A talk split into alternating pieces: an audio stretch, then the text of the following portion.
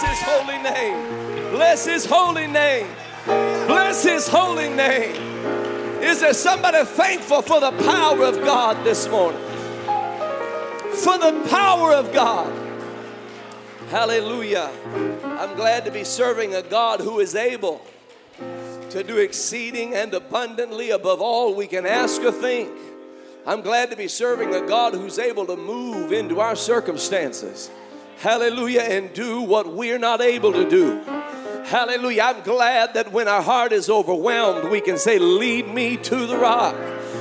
Hallelujah, that is higher than I. Oh, blessed be the name of the Lord. It is so good to be in the house of God this morning. Happy 4th of July weekend to everybody. We're honored to have you here today. Let's give all of our guests a great big hand. We're delighted to have you here. Amen. We thank the Lord for you being here. We have a lot of people who are traveling right now for the uh, 4th of July weekend, so our prayers are with them as they travel. One of the blessings of that is that when folks travel, uh, one of the sad things is that they leave town, but one of the positive things, we have a lot of folks to come into town and uh, new folks, guests, and we welcome you today. And we're so thankful that you are here at First Apostolic Church. We believe the Lord has something special in store for you.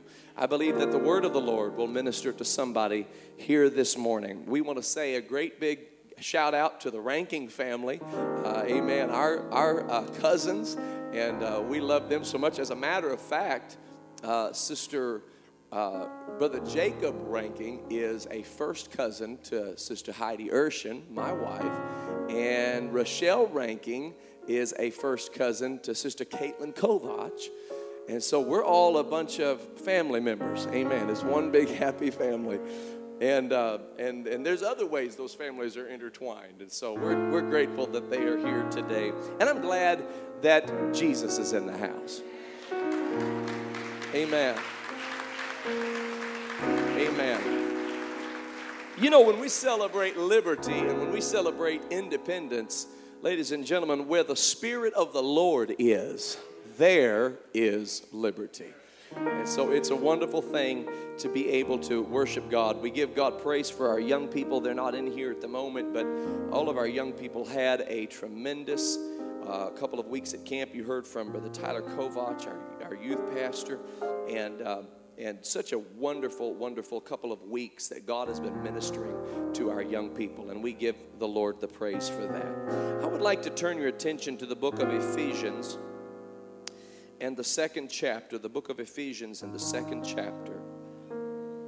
And we're going to begin reading at the fourth verse. I do want to say, before this service is over, um, and and he, he may not necessarily want me to bring this up, but I had a conversation with his wife, and uh, and she does, and we do want everybody to be praying for Brother John Wilson. He has a procedure this week that we want the Lord to intervene on his behalf. Amen.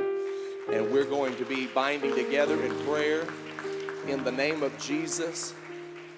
And uh, I thank the Lord. We thank the Lord for Brother John Wilson and Sister Kim. They've given themselves to the work of God all of their lives and, and continue to do so. And, and many uh, times have led us through the years into the glorious presence of God through worship and through the leading of songs. And, and, uh, and so our prayers are going to be with them. Before the service is over, we're going to anoint him with oil in the name of the Lord. And we're going to believe God to completely touch his body and bring the absolute healing that he needs. Amen. And he's a man of faith. So so he goes into this situation with faith believing. And uh, we're going to join right in there with him and agree in the name of Jesus that the Lord is going to move on his behalf. Amen. Can I get a witness? Thank the Lord. Thank the Lord. Amen. From the book of Ephesians, the second chapter and uh, verse number four, I want to read a few verses of scripture that uh, the Lord laid on my heart, and I feel like uh, will be something that, that can provide understanding to us of some spiritual truths. And if we can get a hold of spiritual understanding, then we can live abundantly in Christ. Ephesians 2 and 4 But God, who is rich in mercy, for his great love wherewith he loved us, even when we were dead in sins, he hath quickened us together with Christ. By grace you are saved, and hath raised us up together, and made us sit together in heavenly places in Christ Jesus, that in the ages to come he might show the exceeding riches of his grace in his kindness toward us through Christ Jesus. For by grace are you saved through faith, and that not of yourselves, it is the gift of God, not of works, lest any man should boast. For we are his workmanship, created in Christ Jesus unto good works, which God hath before ordained that we should walk in them. And by the grace of God, I would like to preach to you uh, from the eighth verse, where it simply says, It is the gift of God. And that's my message today. It is the gift of God. Let's go to the Lord together in prayer. Heavenly Father, we love you. We thank you for your mighty power. We thank you for your excellent greatness. We ask your blessing to be upon the remainder of this service. Lord, you know the needs that are represented in this building, and I pray that you will minister to those needs. I pray that you will speak to the hearts of the hearers. Lord, that we may not only be hearers, but, but doers of your word. Help us to be believers of your word. And Lord, we give you the praise for it today in the precious name of Jesus. And everybody said, In Jesus' name. We'll say it again, in Jesus' name. Amen and amen. God bless you. You may be seated in the name of the Lord. Thank you. Thank you for standing.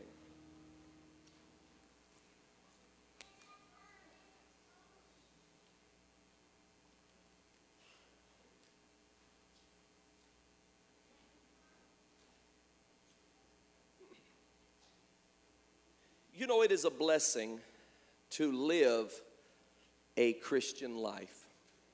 It, really is a blessing to live a Christian life. And I want to be very clear in what I mean by that uh, because we have to be very careful in even in saying that that we don't ever develop a an attitude of of superiority uh, or the feeling that that because you live a life in, of service to the Lord, that you and I are somehow better than somebody who does not.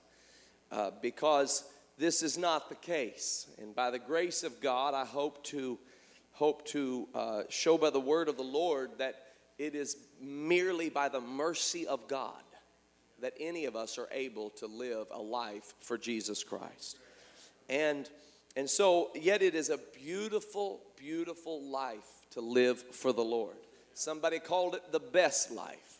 Somebody called it the blessed life. It's, it's this opportunity that an individual has to be able to, to dedicate their life to their Creator and say, uh, I don't know how to do this thing. So I'm going to put this into the hands of the God who made me. I'm going to put this into the hands of the God who knows where I am and understands everything there is to understand about my life. And it is a life of surrender and, and a life of submission. And then, when this surrender and this submission takes place, a, a beautiful thing occurs. There is actually a new birth. A new birth. And the individual relinquishes their life that they've lived up to this point.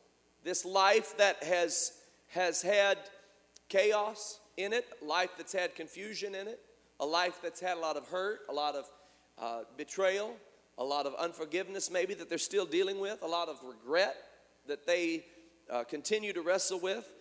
And they surrender all of that to God. And they do so and say, God, I'm turning from from my way of doing things. I've done it my way for a long time. I don't want to be like Frank Sinatra at the end of this all and say that I did it my way. I, I want, to, I want to be able to walk the right way. I want to be able to live the kind of life that you would have me live. And so I'm going to relinquish my opinions. I'm going to relinquish my thoughts about how I am supposed to live. And it's contrary to everything that you hear in the world. The world will tell you just the opposite. The world will tell you, follow your heart. The world will tell you to, to look out for numero uno and number one. And, and we understand, of course, they mean yourself. But if you study the scriptures, we know who number one is the Lord our God. He is one. So the world tells you to have a self focused, self centered view of how you should live your life. But thank God that in living for Jesus Christ, we're able to surrender our life. The Bible actually describes it as the old man. And we lay down the old man in repentance. We're buried with Jesus Christ by baptism into his death. And we rise to walk in newness of life. And he fills us with his precious Holy Spirit. And ladies and gentlemen, we are born again. This is not, this term has, has entered the mainstream conversation of society. Anybody, perhaps, is familiar with the term born again. They might even look at it with some measure of, of uh, speculation. What do you mean, born again? Nicodemus took it literal. He said, How can a man be born when he is old? Can he enter the second time into his mother's womb and be born? And he couldn't understand the terminology, but it is a spiritual rebirth. It is allowing yourself that has lived up to this point to go ahead and be buried with Jesus Christ, to be crucified with Jesus Christ, and to be born again into his nature and into his likeness. And then you live an abundant life with Jesus Christ. And all of the promises of God can come to you and be a beautiful part of your life. The promises of God in Him are yea and amen. The promises of God, the promise of peace. Ladies and gentlemen, the Bible describes a peace that passes all understanding. This is a peace that surpasses what makes sense. So, you, as a Christian believer, as a born again believer, can literally be going through some of the most challenging times of your life and somehow have a peace that surpasses understanding. Folks can be looking in on your life and say, I don't know how they're keeping a good attitude. I don't know how they keep on loving people. I don't know how they forgave. It doesn't make any sense to me how they continue to serve the Lord. Job's wife looked at him and said, Just curse God and die. Get it over with. He said, You speak as a foolish woman. You have to understand the life of the born again believer. There's something that comes to them in the way of power, in the way of wisdom, and it is the life dedicated and devoted to the Lord Jesus Christ. The Bible says also about joy, that the joy of the Lord is your strength. It goes on to say that this joy is a joy that is unspeakable and that it is full of glory. It is unspeakable. In other words, you can't describe it. It is it has no words, the adjectives, the adverbs, all of the pronouns and nouns, they just don't fit when you begin to try to explain exactly where this joy is coming from or how you have this joy. This is the Christian life. There is this unique ability to overcome temptation. Temptation that at one time would have trampled you and left you dead in its wake. But now, all of a sudden, through the power of the Holy Ghost, you're able to look at the same temptation and say, I rebuke that temptation in the name of Jesus. I'm going to live victoriously in God. I'm going to walk triumphantly. I'm going to have power over sin. Sin has no more influence over me. I refuse to give the devil place in my life and you walk away from the temptation. Now, I know that nobody's perfect. I know that living for God has its challenges. I know that, that just because you're born again, just because you're living for the Lord, does not mean that you're going to live the perfect life necessarily, but I will tell you that if you'll remain submitted to Him, and I will tell you that if you remain in communion with Him, and I will tell you that if you'll follow His word, then you will have some kind of a power to come upon you. Hallelujah. That will give you the ability to live a righteous life like you've never lived it before.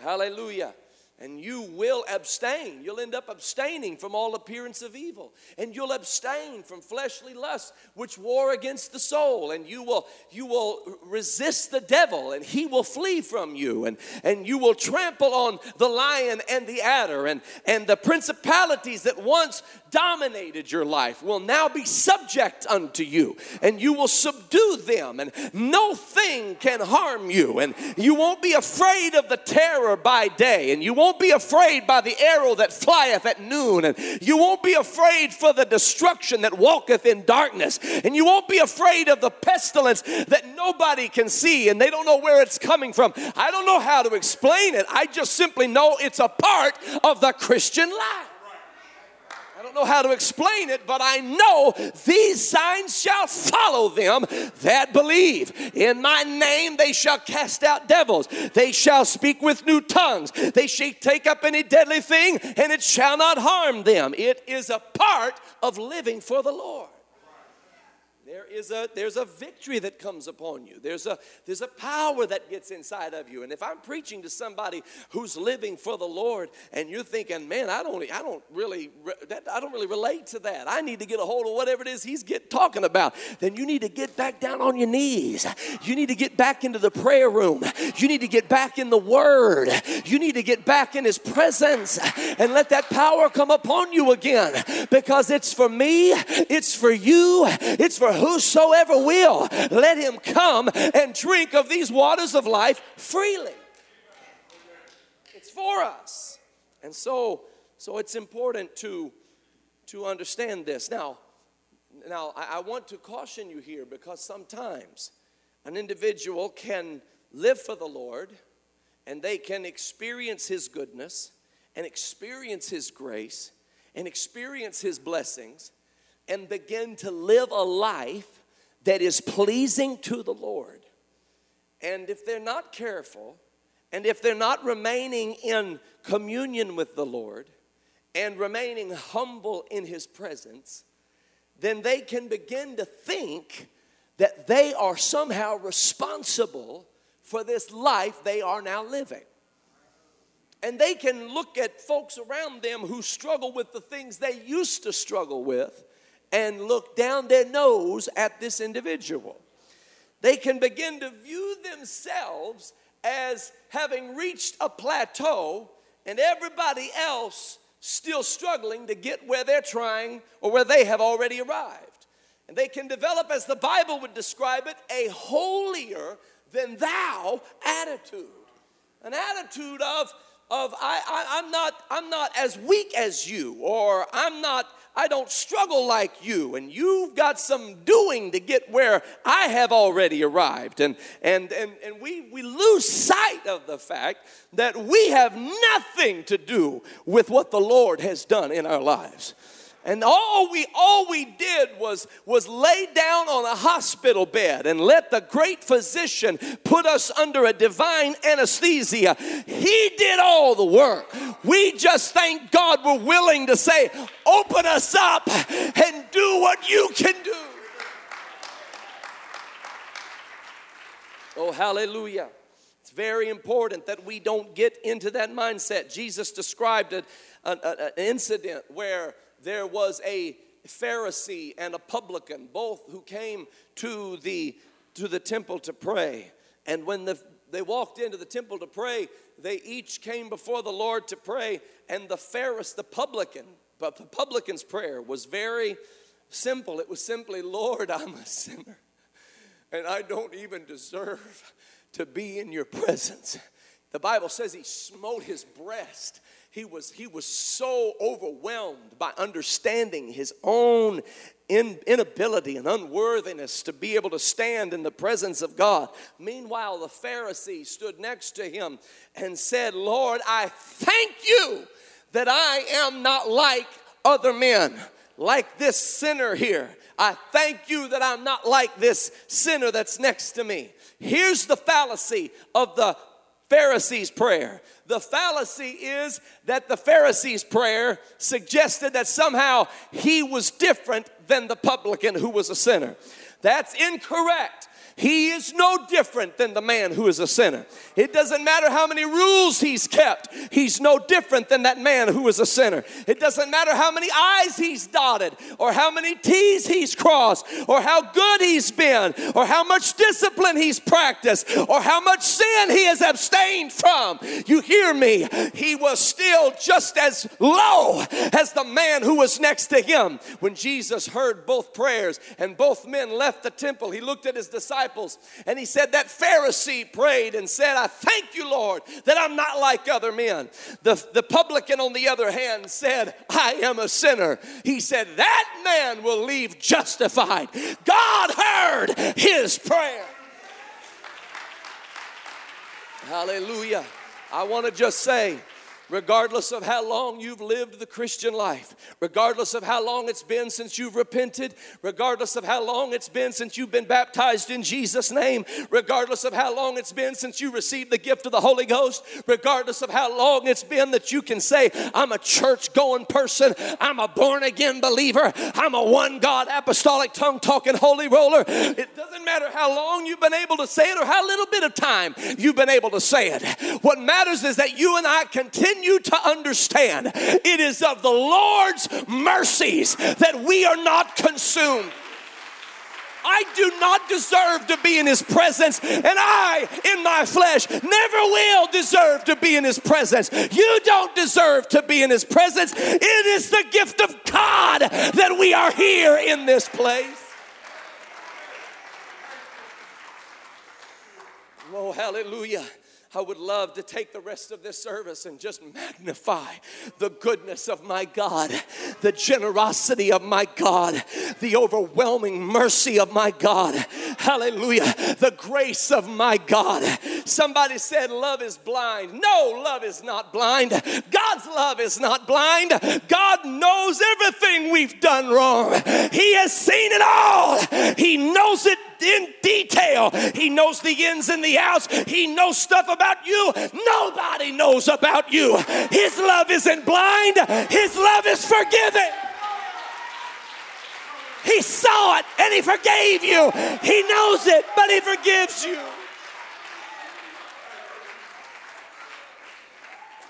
Hallelujah. While we were dead in trespasses and sins, Christ died for the ungodly. While we were yet sinners, God commended his love toward us. Hallelujah. Paul wrote to the church at Ephesus and he decided to magnify God. He said, God, who is rich in mercy. Hallelujah. You can have your money.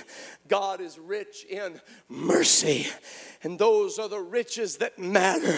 God, who is rich in mercy for his great love wherewith he loved us, even when we were dead in sins. Let me say that again. Even when we were dead in sins.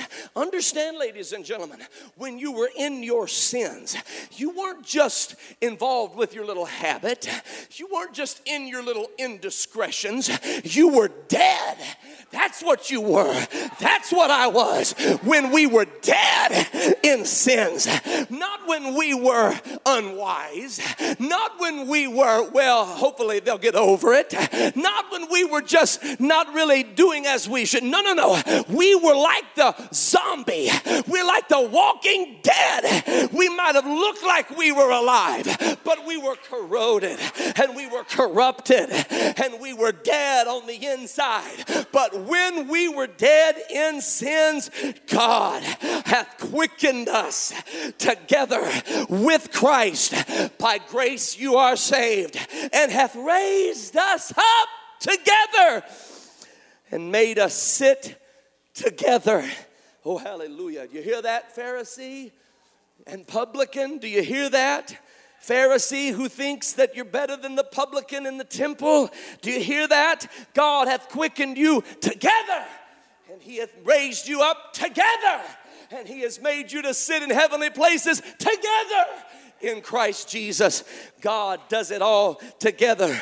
None of us are better than the other. Nobody's better than the one next to them. Just because you don't have the criminal record they have, that doesn't make you better. It's only by the grace of God. You don't have the criminal record they've got. It's only by the mercy of God. Hallelujah. Just because you haven't been down the same road and the same path and made all the same decisions, don't you get a haughty attitude. Pride goeth before destruction and a haughty spirit going before a fall. It is the gift of my God. It is the gift of my God, and God is a giver. God is a giver. Notice what the Bible says as we continue on. The scripture said that in the ages to come, he might show the exceeding riches of his grace. Do you know that's talking about even right now? These are the ages to come, and there's time beyond now that in the ages to come, he might show us the exceeding riches of his grace in his kindness toward us through Christ Jesus. For by grace, Hallelujah. Are you saved? Now, let me just stop here for a moment and talk about the grace of God. Grace, grace. God's grace, grace that is greater than all our sins. Hallelujah. Let me talk to you for just a moment about amazing grace. How sweet the sound that saved a wretch like me. I once was lost, but now I'm found. I was blind, but now I see. Let me stop for just a moment and talk to you about sufficient grace. Hallelujah. Grace that is sufficient for you. Doesn't matter what you're going through, how big, how small, His grace is sufficient. His grace is sufficient for you. That's the grace you're saved by. By grace, you are saved. You're saved by the blood of Jesus Christ. You're saved by the Spirit of the living God. You're saved by the word of Almighty God. You're saved by the name that's above every name, the name of Jesus Christ. There is none other name under heaven given among men whereby we must be saved. It is by grace that we are saved. Now, Jesus died, He died the sinner's death. He tasted death for every man. He bled, he suffered, he died. He was buried in a borrowed tomb, and he rose from the dead, victorious over death, hell, and the grave.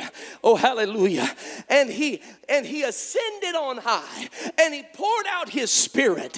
Hallelujah. And he's still in the church doing wonderful works among the children of men. And he will return to catch his bride away, and we will live eternally with him. This is the grace of God.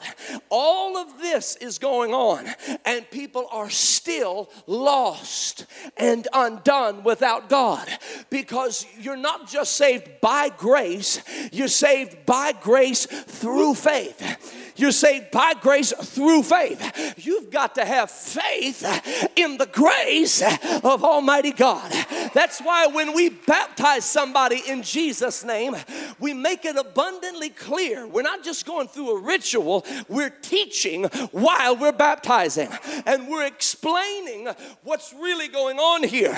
You're not just having your sins washed away because you are going down in the waters in Jesus' name. You're having your sins washed away by going down in the waters in Jesus' name because of what Jesus did. And because you believe in what he did, you believe in his blood, you believe in his power, you believe he made the difference, you believe he overcame death, hell, and the grave.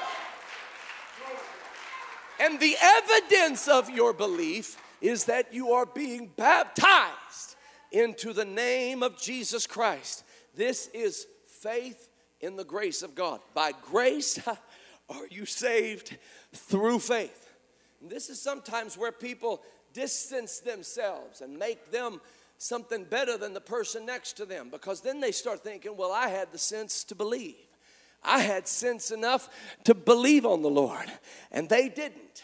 So there's some kind of a chasm between me and them because I had sense enough to believe. I had sense enough to hold on all these years. I've had sense enough to put on my faith in God, and they don't put their faith in God. And so then we start to kind of get a little bit of a holier than thou attitude. But the book of Ephesians makes it clear. Let me read it to you again, verse 8 For by grace are you saved through faith, and that not of yourselves. It is the gift of God. The grace is the gift of God. The blood is the gift of God. The name is the gift of God. Hallelujah. The word is the gift of God. The spirit is the gift of God.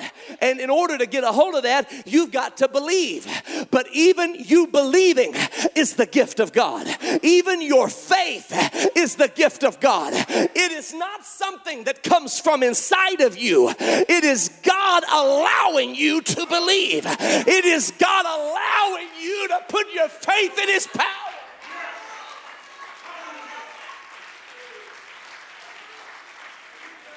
You, you, you and I must understand this. There is no good thing that can come from our flesh. Nothing good can come from our flesh. There's nothing good that can come from our broken, cursed flesh. Even our good intentions have some kind of a taint on them from us maybe wanting credit for it or, or maybe us thinking of ourselves a little higher than we ought to. But that's that's the way our flesh operates. You see when we do something for the glory of ourselves we want a little credit for it. We want a little honor for it. But when we do it for the glory of god Hallelujah. We know who gets the glory because we know where our help comes from. There is nothing, ladies and gentlemen, that can come from our flesh that is of any value to the kingdom of God. We die in our flesh.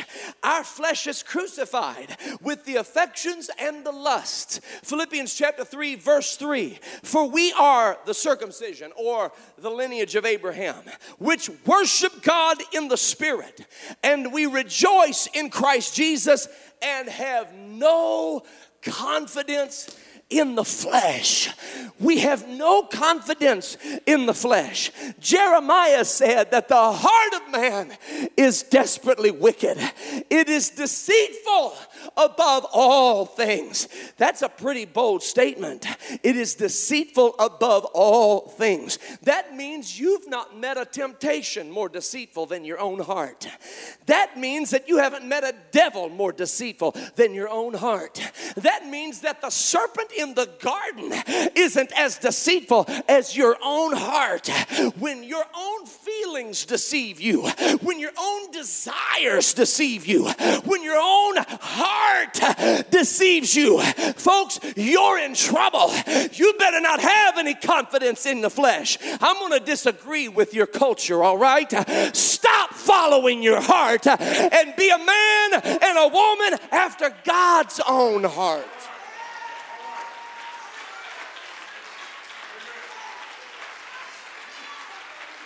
Hallelujah. Hallelujah. The Lord said, Thou shalt love the Lord thy God with all thy heart, with all thy soul, with all thy mind, with all thy strength. You're going to love him with all of your heart, soul, mind, and strength. And so sometimes we take, folks, I'm not kidding, sometimes we take pride in how much we love God. Some, and some folks, when I say this, some folks are like, yeah, so. Of course, I take pride. I'm happy. I'm proud about how much I love God. There's no good use of the word pride in the Word of God. None. There's no good use of it's it's it's an enemy of your soul. Pride is an enemy of your soul. And when we take pride in how much we love God, well, I've been loving God this long and I love God so much. Let me tell you something. You don't love God nearly like you think you love God. You don't love God nearly like you think you love God. And the reason, let me explain to you, because the love you have for God, ladies and gentlemen, is a human love. I've tried to love God with my human love, but my human love is fickle, and my human love is easily offended, and my human love easily departs from the faith. My human love will break down in the middle of a crisis. The love I have for God comes from God. God gave me love for Him.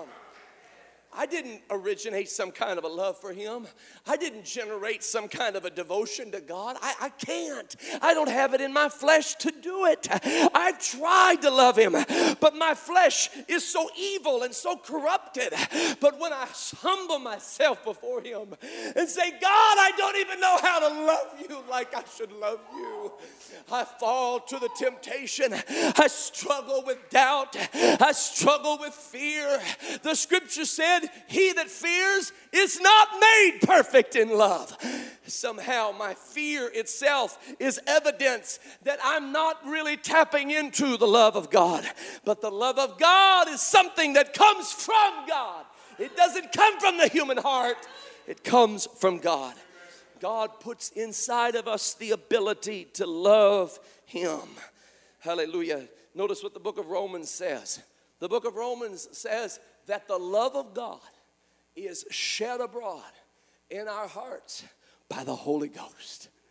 You want to know where the love of God comes from? It comes from the Holy Ghost inside of you. And so you get inside of you the Holy Ghost. Now, what's the Holy Ghost? I'll tell you what the Holy Ghost is. Repent and be baptized, every one of you, in the name of Jesus Christ for the remission of sins, and you shall receive the gift, the gift, the gift, the gift, the gift, the gift. It's not something you earned, it's not something you deserve, it's not something, it's not a wage, it's the gift of the Holy Ghost. You want a wage? The wages of sin is death but the gift of God, the gift of God, the gift of God is eternal life through Christ Jesus our Lord. Hallelujah. So the Holy Ghost comes into us as a gift, and it acts kind of like a sprinkler. It just sheds abroad the love of God in our hearts. It just, it just goes crazy. Just, just, just starts spraying the love of God all over our hearts. The love I have for God came from God.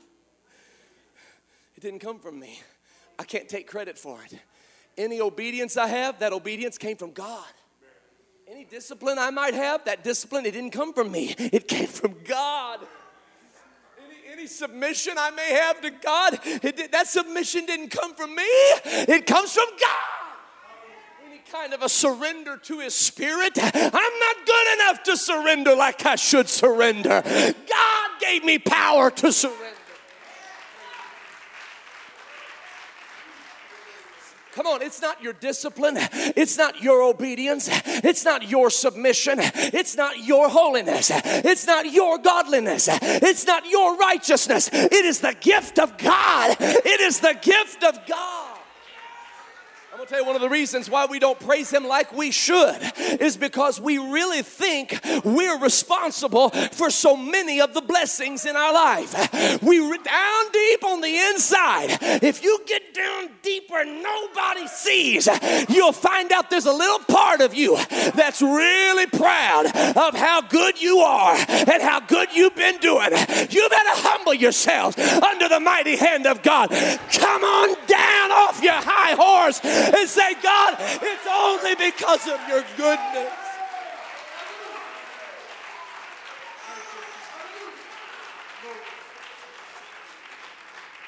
It's only because of your goodness. President Ronald Reagan used to tell a story about a farmer who had, had got some creek bottom land and began to, it was, it was all messed up. This, this land was all messed up rocks and brush and sticks and briars and, and it was just undeveloped land. And he got it and started working with it and cleaned it out, tilled it up, broke up the fallow ground, poured seed into the ground, and started raising crops. He turned that into some beautiful farmland. And, uh, and, and corn started growing, and tomatoes started growing, and green beans started growing. It was just fantastic. And so he invited the preacher out one Sunday afternoon to come look at his farm and to have lunch. And they went, the preacher went out and he said, Preacher, this is, this is my farm. And the preacher said, Oh my goodness, this is beautiful. God has been good to you. He said, he said, look at, he, he, said, here, taste these tomatoes. He tasted the tomatoes and he's, the preacher said, oh, these are the best tomatoes. Man, God has been good to you. He gave him some sweet corn. He said, this is some of the best sweet corn I've ever had. Look what the Lord has done. The whole time the farmer's kind of thinking, yeah, God's been real good. But he thought, I wish you could have seen this place when God was doing it by himself.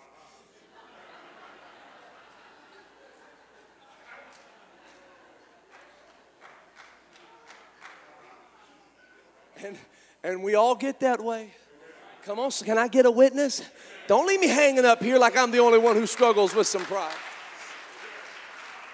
Come on, I need a witness in the house of God this morning who can say there have been times where you you came through some difficult circumstances and and you remember how you cried yourself to sleep at night. And you remembered when you could have quit but didn't quit. And you remember when you could have gave up but you didn't give up. And you recall how you muscled through it. And you recall how it wasn't easy but you went ahead and kept on going. And when it's all said and done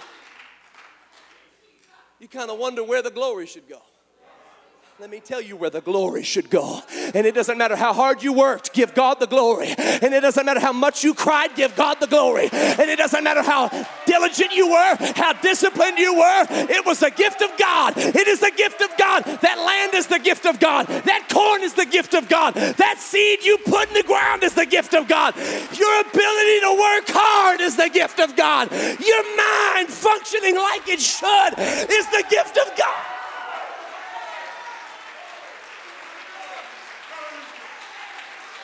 Hallelujah. Hallelujah. Hallelujah. Hallelujah. My God. If you get this in your heart, if you get this down deep in your soul, if you let it marinate in your spirit, if you begin to believe that it is only of the Lord's mercies, then you'll be able to look at your trials and your turbulence and your difficult circumstances, and you'll count it all joy. You'll look at the things you wish didn't happen and say, God is good. You'll look at the stuff that you regret and say, God is good. You look at the stuff you wish you could turn back time and redo it all. But I don't know how to explain it, but a peace will come on your spirit and a joy will come over your mind, and you'll come to a closure about your past, and you'll say, through it all. I've learned to trust in Jesus. Through it all, I've learned to trust Him more. Hallelujah. It's the gift of God. Paul, you say now, Brother Urshan, really, really, everything good comes from God? Oh, absolutely every good and every perfect gift cometh down from the Father of lights, in whom is no variableness, neither shadow of turning. The Apostle Paul stood on Mars Hill and he said, You worship the unknown God, but him declare I unto you. Hallelujah, the God that made heaven and earth and all things therein. And he giveth to all life, and he giveth to all breath and he giveth to all all things.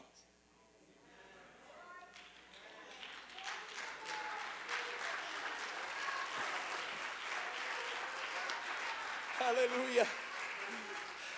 Don't let the devil turn it into an insecurity. Don't let the devil turn it into a low self esteem. Don't let the devil turn it into a lack of self confidence. But you better know that it's only because of God.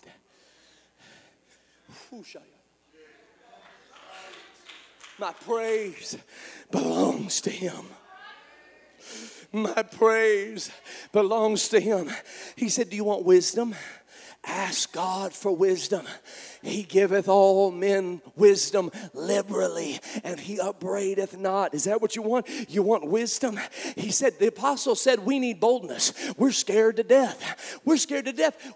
We go preach the gospel, and they arrest us while we're preaching. It'd be like the cops coming in here, arresting me while I'm preaching, and taking me out and, and, and beating me for preaching the gospel. You know, that's a pretty easy way to put the damper on wanting to preach the gospel. And the apostles, the apostles, they didn't, they didn't try to act like that didn't bother them. They were like, you know, this isn't the best set of circumstances. And we're not going to even act like we have it within ourselves, within our flesh, to really combat this. So here's what we're going to do we're going to go to God and ask God to give us boldness to deliver the word of God. And they said, Lord, stretch forth thine hand to heal and do all manner of signs and wonders. Hallelujah. And give your apostles boldness. And God, hallelujah, gave them holy boldness. Where did their boldness come from? It didn't come from them being more macho than the guy next to them, it came from God. You try to prove how macho you are, and you will get in trouble. You let your boldness come from God. Don't let it come from peer pressure. Don't let it come from this culture. Don't let it come from somebody else's expectation. Let it come from God. Hallelujah. Hallelujah. My, my great grandfather, when he went to back home to preach the gospel to his family after he received the Holy Ghost, he knew that he was going back into a hotbed of radical fundamentalism. He knew he would be killed. He actually planned on being a martyr. But he said, My family must hear the gospel. So he goes back to Iran and he preaches the gospel of Jesus Christ to his, to his mother and his father and told them about the infilling of the Holy Ghost. At first, they were very hesitant, but then the Spirit of the Lord moved upon their hearts. In going back to Iran, he knew he would be a martyr, and many were. He wasn't. He didn't, the Lord ended up sparing his life. But he knew he would be a martyr, at least he believed he would be. And he said, All right, God, he had learned something about the Lord. You can ask God for anything, and God will either give it to you or he will begin correcting you as to what you should be asking for. But he does hear your prayers, and he will lead you into the answer to your prayer. So Andrew Urshan said, Lord, I, am going back to Iran and I'm going to be martyred and murdered and they're going to kill me for preaching the gospel. So he said, I need you to give me all nine gifts of the Spirit. I need to be like Superman walking up into Iran. Word of knowledge, word of wisdom. I need discerning of spirits. I need working of miracles and healing and x ray vision. Wait a minute, I don't know if that's in there. I need all gifts of the Spirit. And the Lord said, You're praying the wrong prayer. He said, I'm praying the wrong prayer. And the Lord said, Yes, you're praying the wrong prayer. He said, You need to, you, you need to pray the right prayer. And so, so God doesn't, see, God leads us. See. And so the, he said, All right, well, then at least give me working of miracles and discerning of spirit. I think I can get by with those two. Those are two pretty strong gifts of the Spirit. And the Lord said, No, you're still praying the wrong prayer. He said, Well, what should I be praying for? He said, Ask me for compassion. He said, If you'll have compassion on the people, then any gift you need will flow. I'm going to tell you something, ladies and gentlemen. Anything you need from God, He will give it to you. I had heard all my life people say, Don't ask God for patience because He'll give it to you.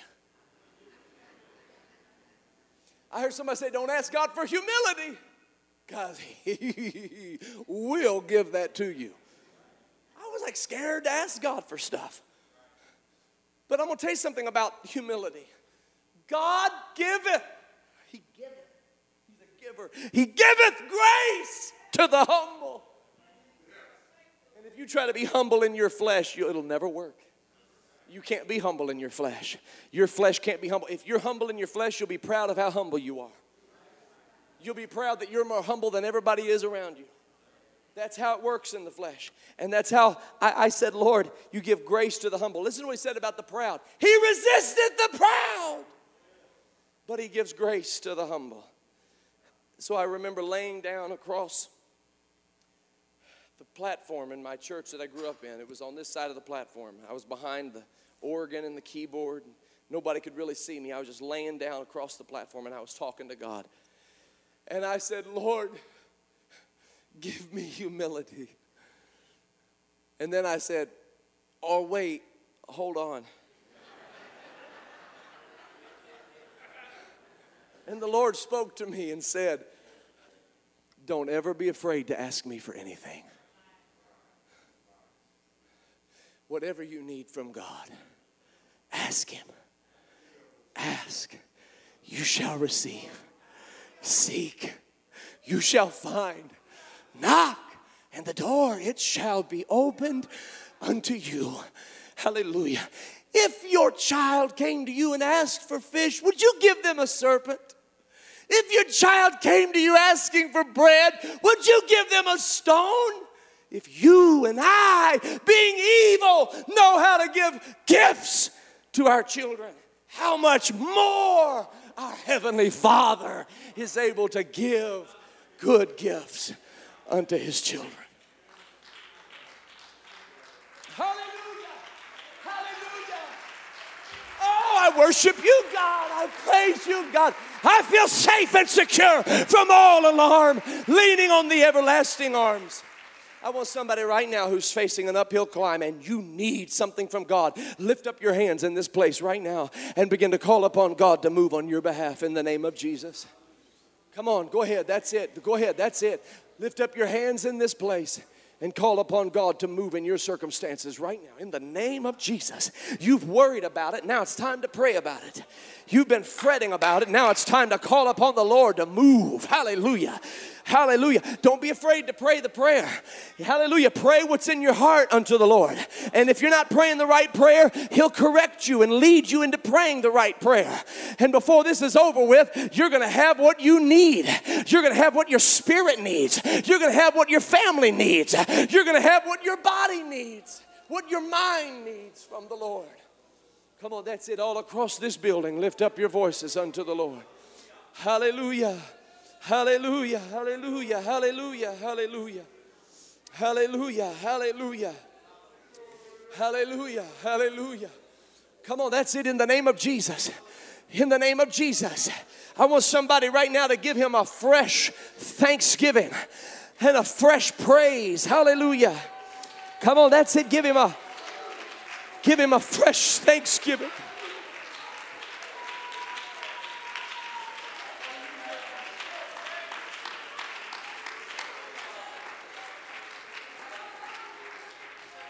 Hallelujah.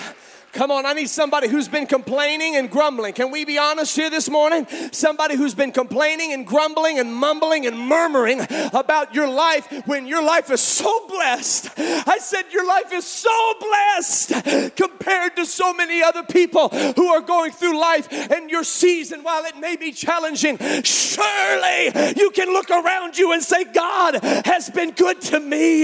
Surely you can look around you and say, He's worthy of my praise praise. He's worthy of my praise. He kept me. I said, He kept me. He comforted me. He watched over me. Hallelujah. Hallelujah. He is Lord. He is Lord. He has risen from the dead, and He is Lord. Every knee shall bow, and every tongue confess that Jesus. Jesus Christ is Lord. He is Lord. He is Lord. He has risen from the dead, and He is Lord. Every knee shall bow, and every tongue confess that Jesus Christ is Lord. See that worship you're doing right now? That worship, that's the gift of God. That's not your worship. That's not something that came from your flesh. God gave you that as a gift in moments of difficulty, in moments of trial, in seasons of stress and times of tribulation. Hallelujah. He gave you a gift called worship from the dead, and He is Lord. Every knee shall bow, every shall. Every tongue confess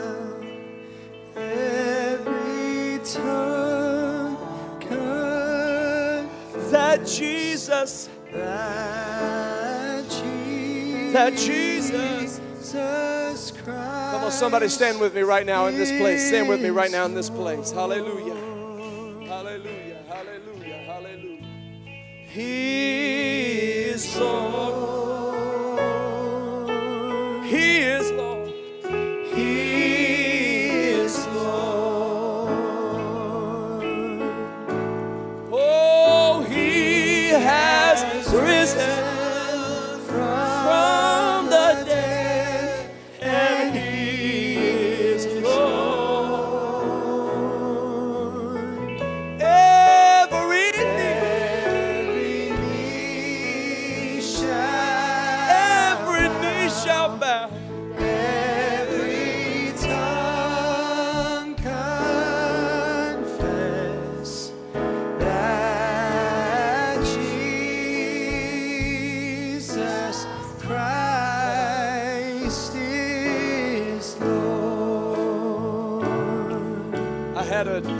Remarkable experience with God.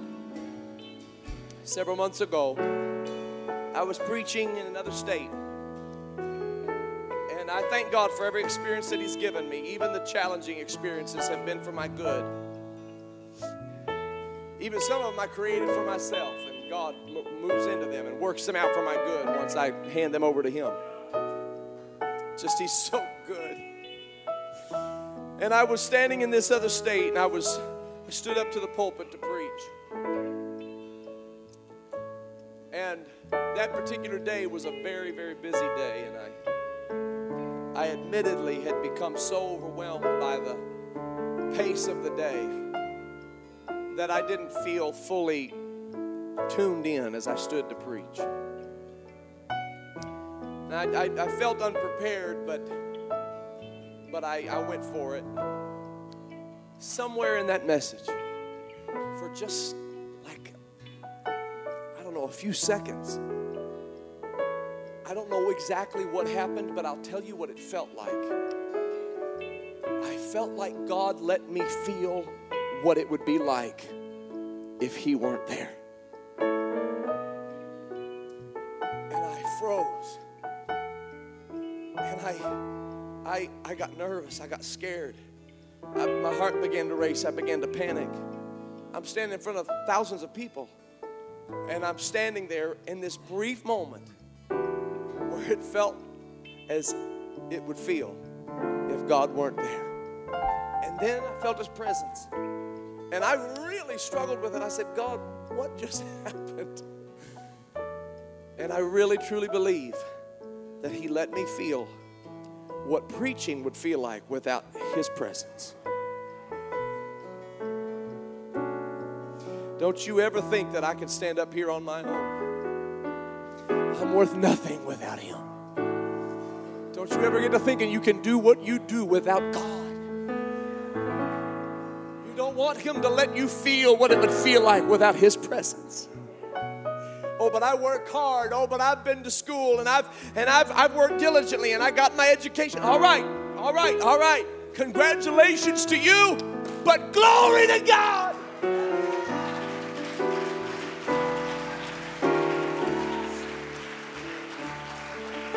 It is the gift of God. It is the gift of God. I think somebody ought to come down here right now and say, God, I thank you. I thank you for every blessing. I thank you for the blessings that have come in disguise. Lord, I thank you for everything you've done for me. I thank you for keeping me. I thank you for watching over me. I thank you for answering my prayers. I thank you, God. I give you praise, Lord. Come on, somebody give him praise for the gift, the gift the gift of God, the gift of God, His mercy, God who is rich in mercy.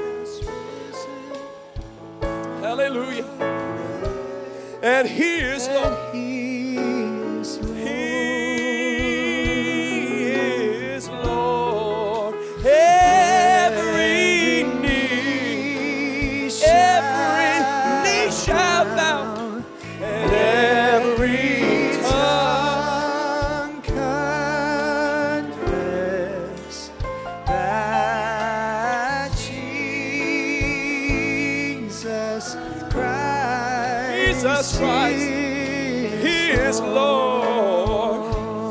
Hallelujah, hallelujah.